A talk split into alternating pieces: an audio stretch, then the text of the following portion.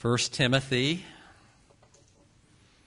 We've been in First Timothy now for a number of weeks. Uh, we haven't made a whole lot of progress, but that's okay with me if it's okay with you. Uh, we're going to take it little by little, word for word, uh, at least some of the time.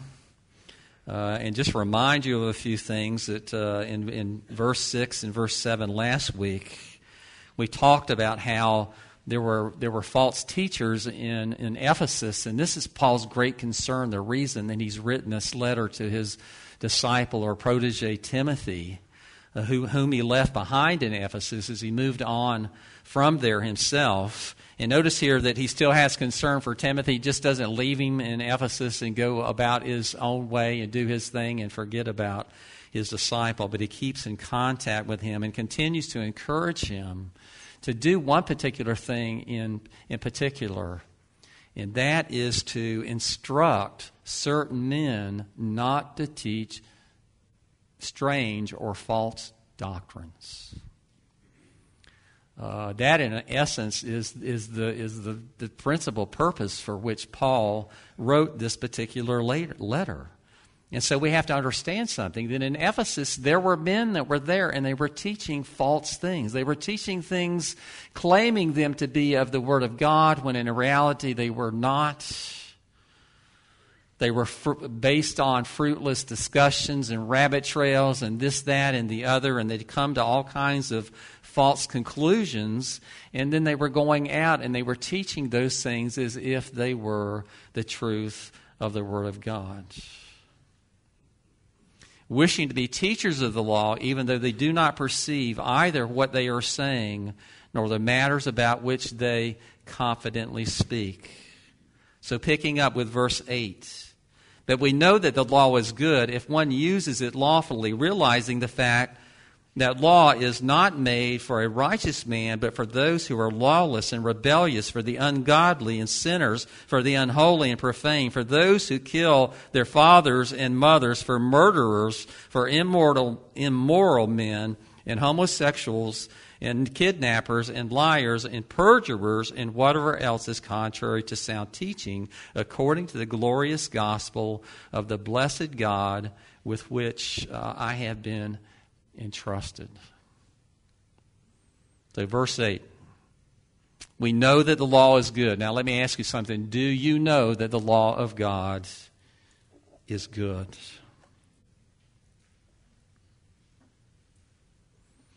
Notice here it doesn't only say that, it also says this if anyone legitimately keeps it. So there are ways of doing what one believes to be the law, which are good, but at the same time, there must be those which are not. As believers, we understand this. There's a sense in which we're supposed to keep the law, right? Those Ten Commandments and all the other things the Bible tells us that we're supposed to do those things. There's another sense in which they've already been kept for us by Jesus. And we need to understand that keeping is different. Jesus has kept the letter of the law so that we would not be judged according to that law. But at the same time, we're encouraged over and over again in Scripture to be respectful of the law and to abide by the law. Not because of anything we gain from it, but because of the love of God that has been put into our hearts. We talked last week or a couple of weeks ago about loving the Word of God. And basically, what is said here in, in 1 Timothy is not the Word of God, it's loving the law. Loving the law of God. Now, I'm going to give you a little lesson in theology before we go any further. Okay? One of the issues that has taken place in the church since the days of the apostles and even down into our day is what place does the law as believers play in our lives?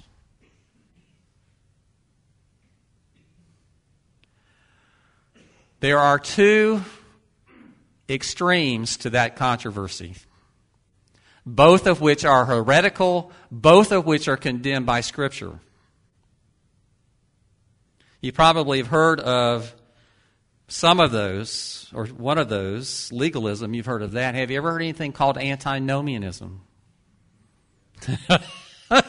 It basically means against the law. In other words, the idea the law is no longer applicable to believers at all in the New Testament. It very often is coupled with grace, and the idea there is we're saved by grace, and because we're saved by grace, now the law no longer has any application to you and me at all. That was one of the heresies that Paul was fighting against, not necessarily in this particular circumstance, but very often he was.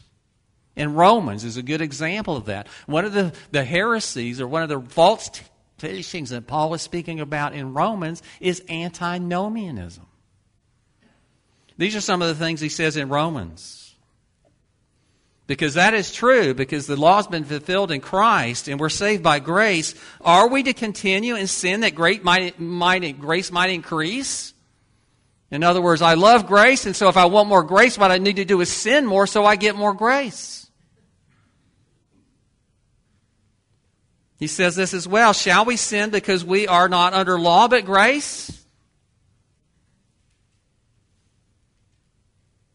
Did that which is good, that is the law, become a cause of death for me? And you know how Paul responds to all three of those questions? May it never be. In other words, may it never be that believers have the idea that because I'm saved by grace, that nothing else matters anymore. Those Ten Commandments are out the window. All the other things that God commands me to do in the Bible, they really don't have anything to do with me. That was for the Old Testament, so on and so on and so on. What I need to do today is just learn how to love. That's just everything. And what Paul says, may it never be. May it never be.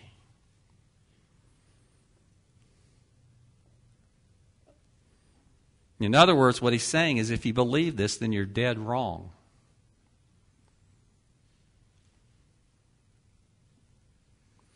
We have legalism on the other end, and we've talked a little bit about legalism already. And as we continue in this letter, we're going to find out that that's in particular the kind of heretical kind of thing that Paul is speaking about as far as these false teachings.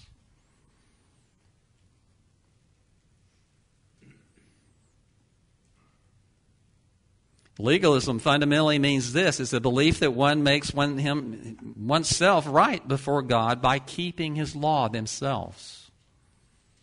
In other words, they earn salvation by being good. The law is good, so how do you make yourself good? You keep the law.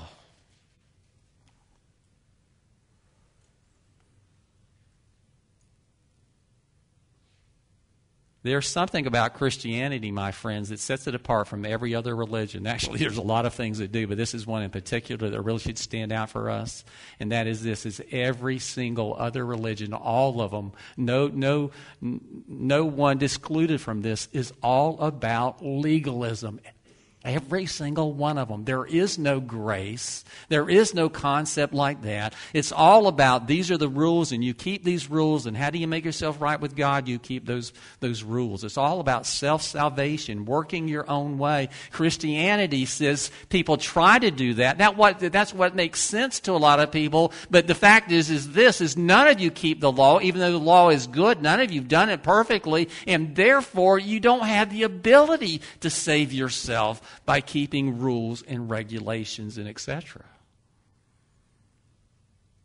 If you know your heart, you understand the truth of that. That we need grace. And if there's no grace, there's no salvation.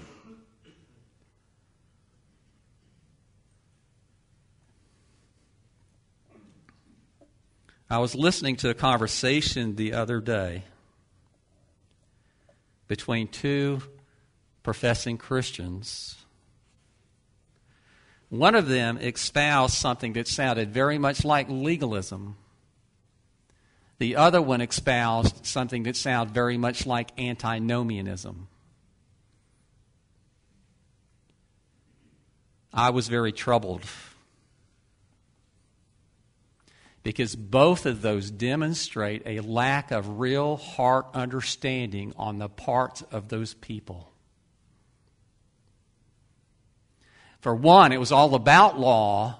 For the other one, law had nothing to do with anything. The, the New Testament is all about love, and you just love, love, love, love, love. And the law has no meaning or apply, application to New Testament believers at all. Let me tell you, both of those are heretical positions. They are not Christian.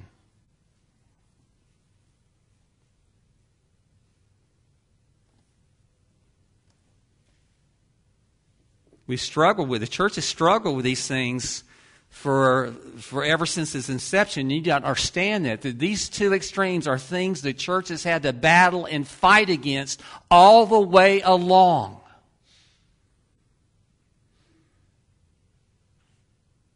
To prevent people from falling back into that thing. And I said this just a couple of weeks ago. The thing that ought to make you and I angrier than anything else is when we see t- people take Christianity and just turn it back into another form of, of work salvation all over again.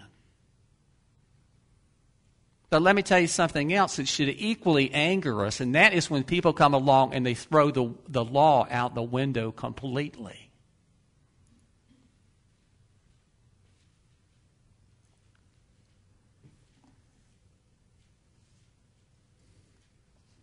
During the Reformation.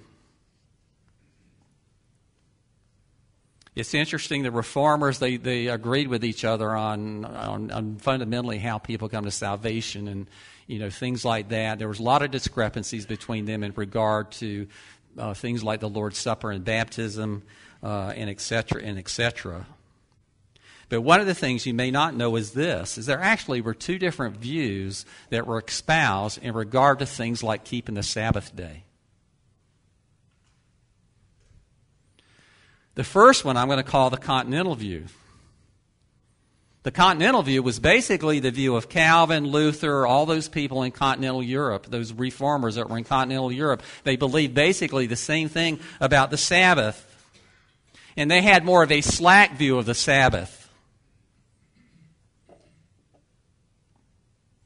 As a matter of fact, John Calvin is said to have been seen on a regular basis on Sunday afternoons playing ball with his children in his backyard. That they saw some sense in which the Sabbath was a day of worship, but at the same time it was a day not to do anything and everything that you want to do, but at the same time it was a day, it was a gift that God had given to people. You see, one of the things we need to fight against is this is remember in the days of Jesus, the Pharisees had taken that precious gift of the Sabbath day and they had turned it into a curse for the people. They hated the Sabbath day because they didn't only have so many rules to keep like they do all the other days of the week, they had a bunch more. It was oppressive. It took away any kind of sense of joy uh, and, and, and exhilaration and things like that. They hated it, just like you would.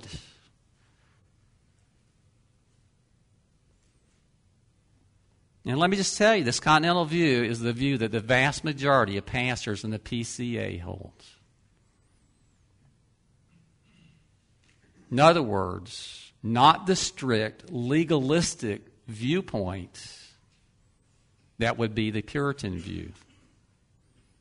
Now, if you look at the Westminster Confession, what you're going to find is what, what, what the Puritan view, which is a very strict understanding of the Sabbath is reflected in the Westminster Shorter Catechism. And this is what it says The Sabbath is to be sanctified by holy resting all that day, even from such worldly employments and recreations as are lawful on other days, and spending the whole time, the whole time, in the public and private exercises of God's worship, except so as to be taken up in the works of necessity and mercy.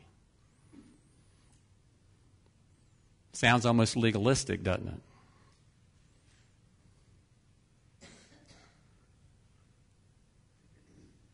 Most of you know that I'm on the examining committee. And when people, when guys coming into the presbytery, they have exceptions in regard to things. They have to, uh, in regard to the Westminster Confession, they have to list them. And let me tell you, it's been a long time since I've, I have heard a PCA pastor not take exception to that particular statement in the Westminster Confession. You see what I'm saying here, guys, is this is when it comes to these things, the extremes are the places that we need to avoid. They're the dangerous places. They're the places that carry you off into places that you never thought that you would go. So, what I'm telling you, there needs to be a healthy balance between a rightful understanding of the application of the law as a New Testament believer, and at the same time, have an understanding that it's all by God's grace. You follow what I'm saying? In the Bible, what you're going to find very often is that extreme places are the places you don't want to be. That the middle ground, very often, is the safer ground. Now, don't think for, for a minute that what I'm saying here is that the Sabbath is yours to do anything and everything that you want to all the time and things like that. That's not what I'm saying. What I'm saying is there's room for things like leisure and rest. I mean, if you're a strict believer, and what, what we find there in that question in the shorter catechism, that means from the moment you wake up on Sunday morning till the time you you do nothing at all but focus your attention absolutely, exclusively on God. Now, who in this room even does that? Who in this room is even capable of doing that? But just remember this that the Sabbath was given for a lot of reasons, but one of the reasons was it was to be a day of resting. Day of resting. And that not just in a spiritual sense, but in a physical sense as well.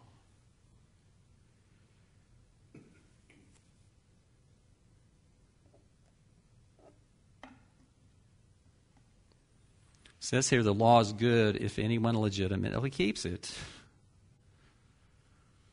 Just remember when Jesus came and Jesus was preaching to the Jewish people, he was teaching to a bunch of bona fide legalists. Some of you are not going to like, like hear me say this, but, but, but if you were living in those days and you were one of those people, you would have looked upon Jesus and thought he was a flaming liberal when it came to things like the law. That's what you would have believed. Because what he was saying was so different than what had been ram, cram, jammed down their throats and into their lives to every nook and cranny of their lives as far back as they could remember. Rules, rules, regulations, laws multiplied on the Sabbath day.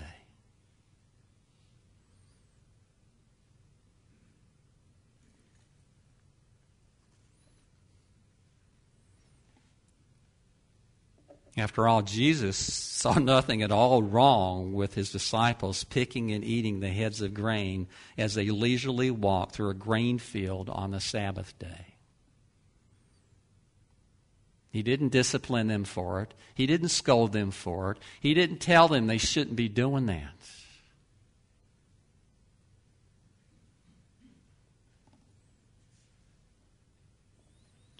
But I want you to remember something as well. Jesus also taught this because he was speaking to people who would begin to believe that because grace is the way of salvation, that that would mean there were no expectations on God's part for them in regard to keeping his commandments.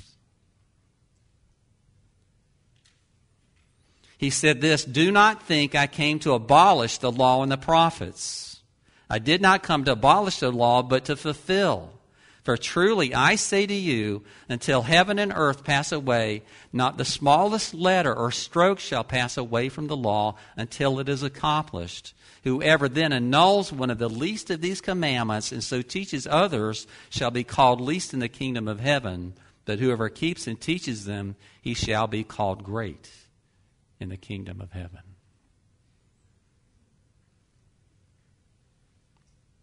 You need to understand some things, and one of those is this: as a believer, Jesus kept the law perfectly on your behalf. Every jot, every tittle, every I dotted. Every tall crossed. And if it were not for that, you would not have salvation. That is the basis for your salvation, is the righteousness, the perfect, absolute righteousness of Jesus. So there is a sense in which you're no longer bound by it in that regard.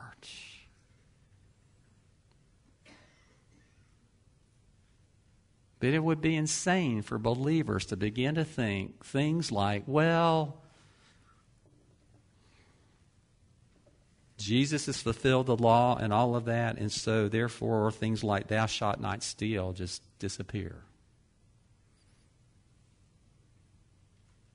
Or you no longer to honor your father and mother. Does that even make sense that that would be true?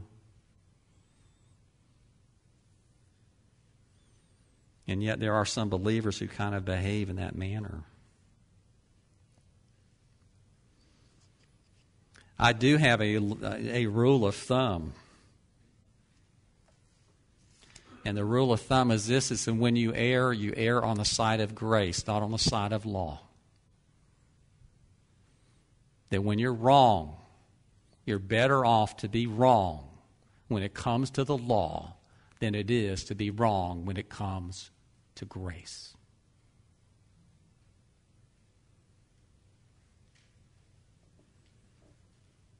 Because by nature we are legalists.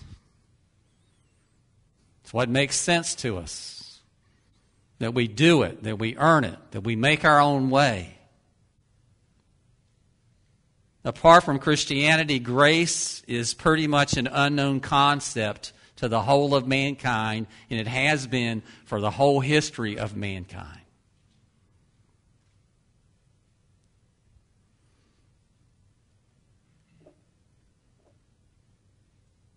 Verse 9, knowing this, that the law is not for a righteous man, but for those who are lawless and disobedient, godless and sinful, who kill their father and kill them. Do you understand there's a Greek word that means kill your father? Greek word that means kill your mother. Must have been common enough they actually had a vocabulary word for it. Murderers. We understand this. Because of man's sin and his sinful nature, law is absolutely essential. If there was no law, then, then mankind never would have made it out of the Garden of Eden. Right? The, God, that, that law is absolute necessity for mankind. And it has many purposes. One of those is certainly to restrain sin. In other words, to keep sin from being more prevalent than it is. Also, to, to uphold the righteousness of God. God. God's rules are steadfast. It's either right or it's wrong, period. There's no in, in you know in between ground. The law also enlightens us to what sin is. Paul says that if it wasn't for the law, I wouldn't know what sin looked like. How do I know when I when I sin? Is when I compare what I've done with what the law says. It teaches me, it shows me what is sin in the eyes of God. It's also the standard rule by which the Lord condemns sin.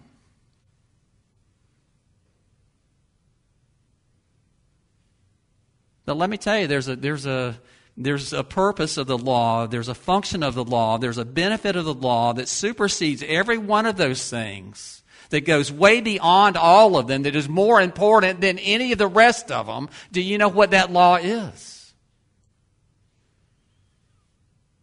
Or what that purpose is?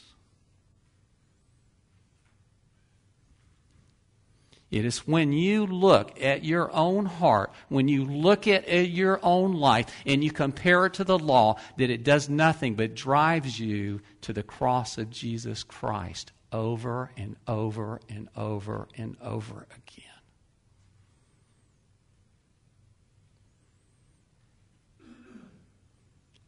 That's what it does for believers.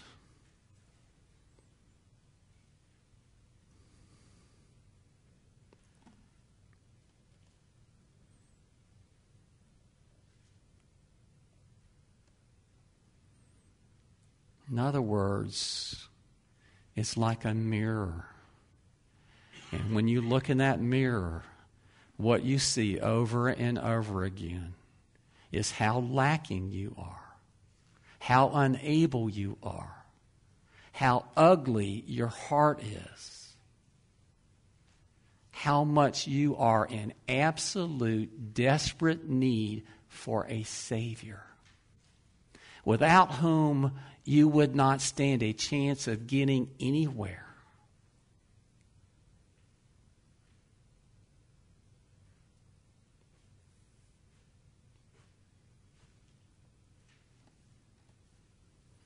Law is not made for the righteous man, but it is made for the one who is self righteous.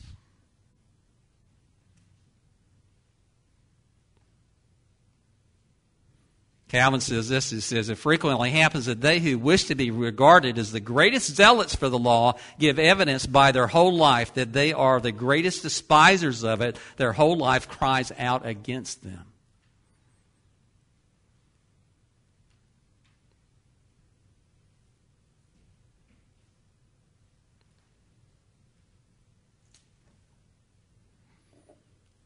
Let me just tell you something. Those who focus on and continually bring attention to the sins of other people have no focus on the most important aspect of sin, and that is the sin that is in their own heart.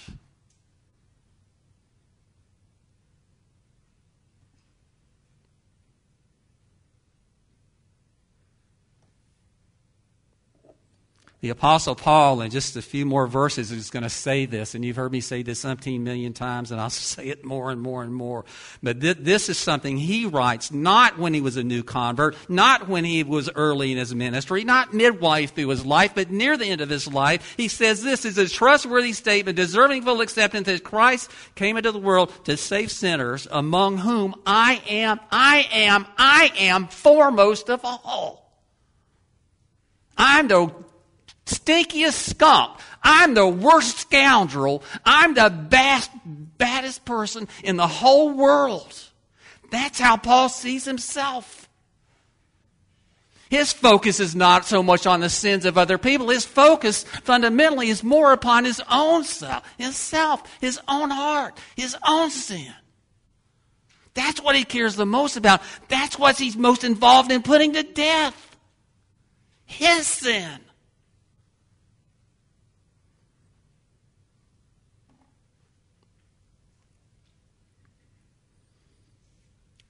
Everyone in this room should be able to echo those very same words. I'm serious. Every one of us, if we really know our heart, we should be able to say, That a boy, Paul, but it's not you, it's me. But we don't do that very often. What we do is a little look around and see what so and so is doing, and so and so. It always makes us feel better when people are doing sin, you know, and we can bring attention to it. Have you ever thought things like, look what so and so did? I could never do that. Let me tell you, better be cautious about making statements like that because sometimes God might just let you see exactly what you're capable of doing.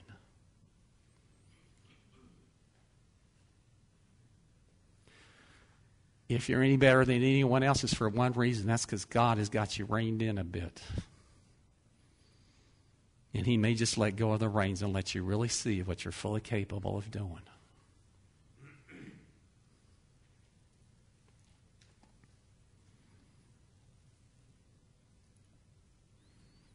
I mean, seriously, can we echo those words? That I am the chief among sinners. Not him, not her. Not that person over there. But me. See, we typically use the law as kind of a scope to look and see the faults and failings of other people more clearly so we can feel better about ourselves. As we said before, it is like a mirror that when we look at it and we compare it to who we are and where we are. We are broken by our sin.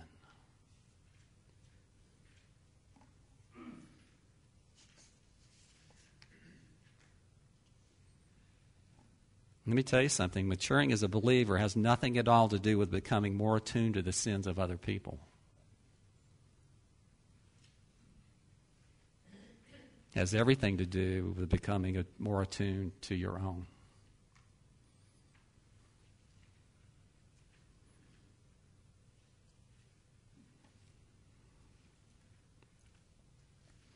So we're kind of enlightened at this point as to exactly what kind of false things these, these teachers in Ephesus were teaching. They had to do with application of the law. They were, they, they, they were doing in, Ephesus basically the same thing that the Judaizers had done in Galatians. That is, they were taking the gospel of grace and turning it into the gospel of works all over again.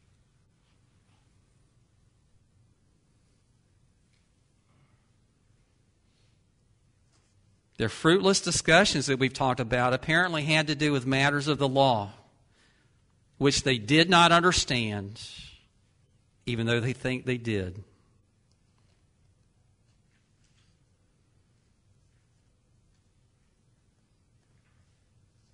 And Paul goes on to say, knowing this, that law is not for a righteous man. Let me ask you something. Who is the righteous man? Well, there is one. okay, there is one.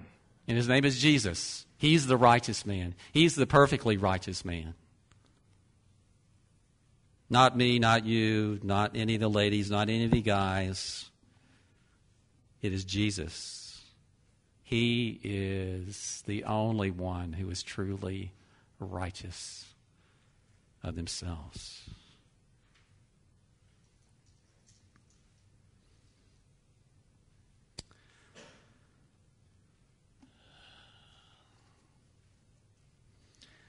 He goes on to start listing all of these terrible, awful, nasty sins.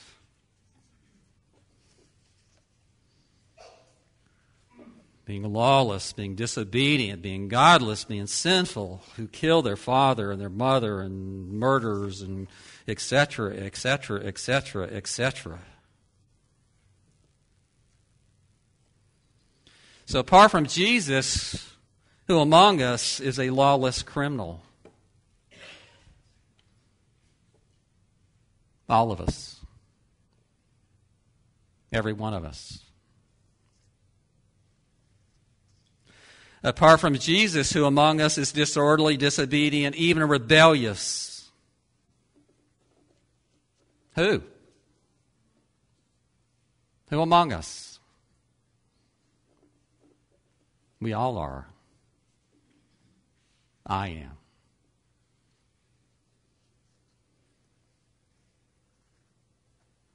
Who among us is godless, impious, a sinner, apart from Jesus. I can't hear you. We all are. More particularly, I am. I am. I am. I am. I can't hear you. I am. Does that hurt?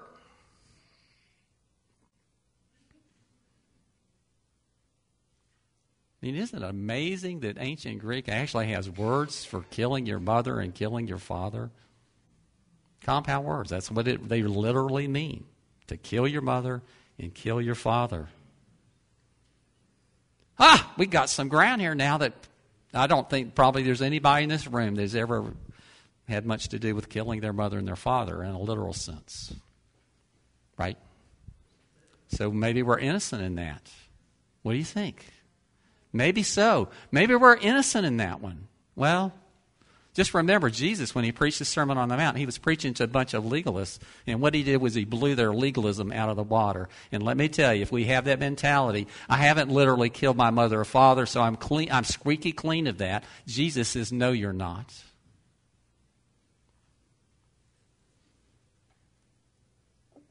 Because what he says is this is he knew these legalists were coming and they would think, you know, thou shalt not kill. And there were people there who literally had not killed anyone their whole life and they were proud about it. They were all puffed up because they were saving themselves.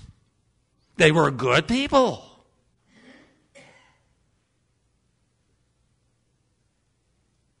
And what Jesus said in regard to that, you've heard that the ancients were told you shall not murder, and whoever commits murder shall be liable to the courts. But I say that everyone who is angry with his brother shall be guilty before the courts. And whoever shall say, You fool, shall be guilty enough to go into the fiery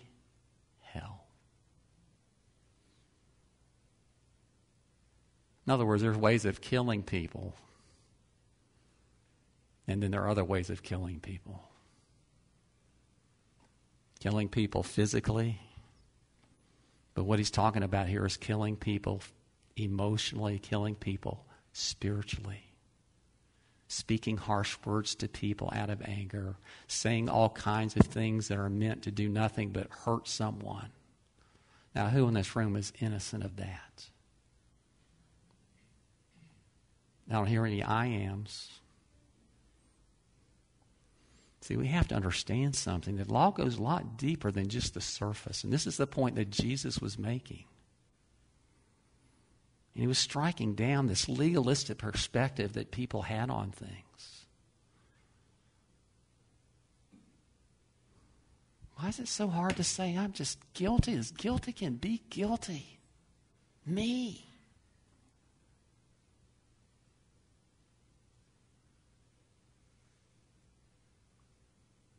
Because if you're not guilty, you don't need a Savior. If you're not guilty, you don't need Jesus. But if you are, He's absolutely your only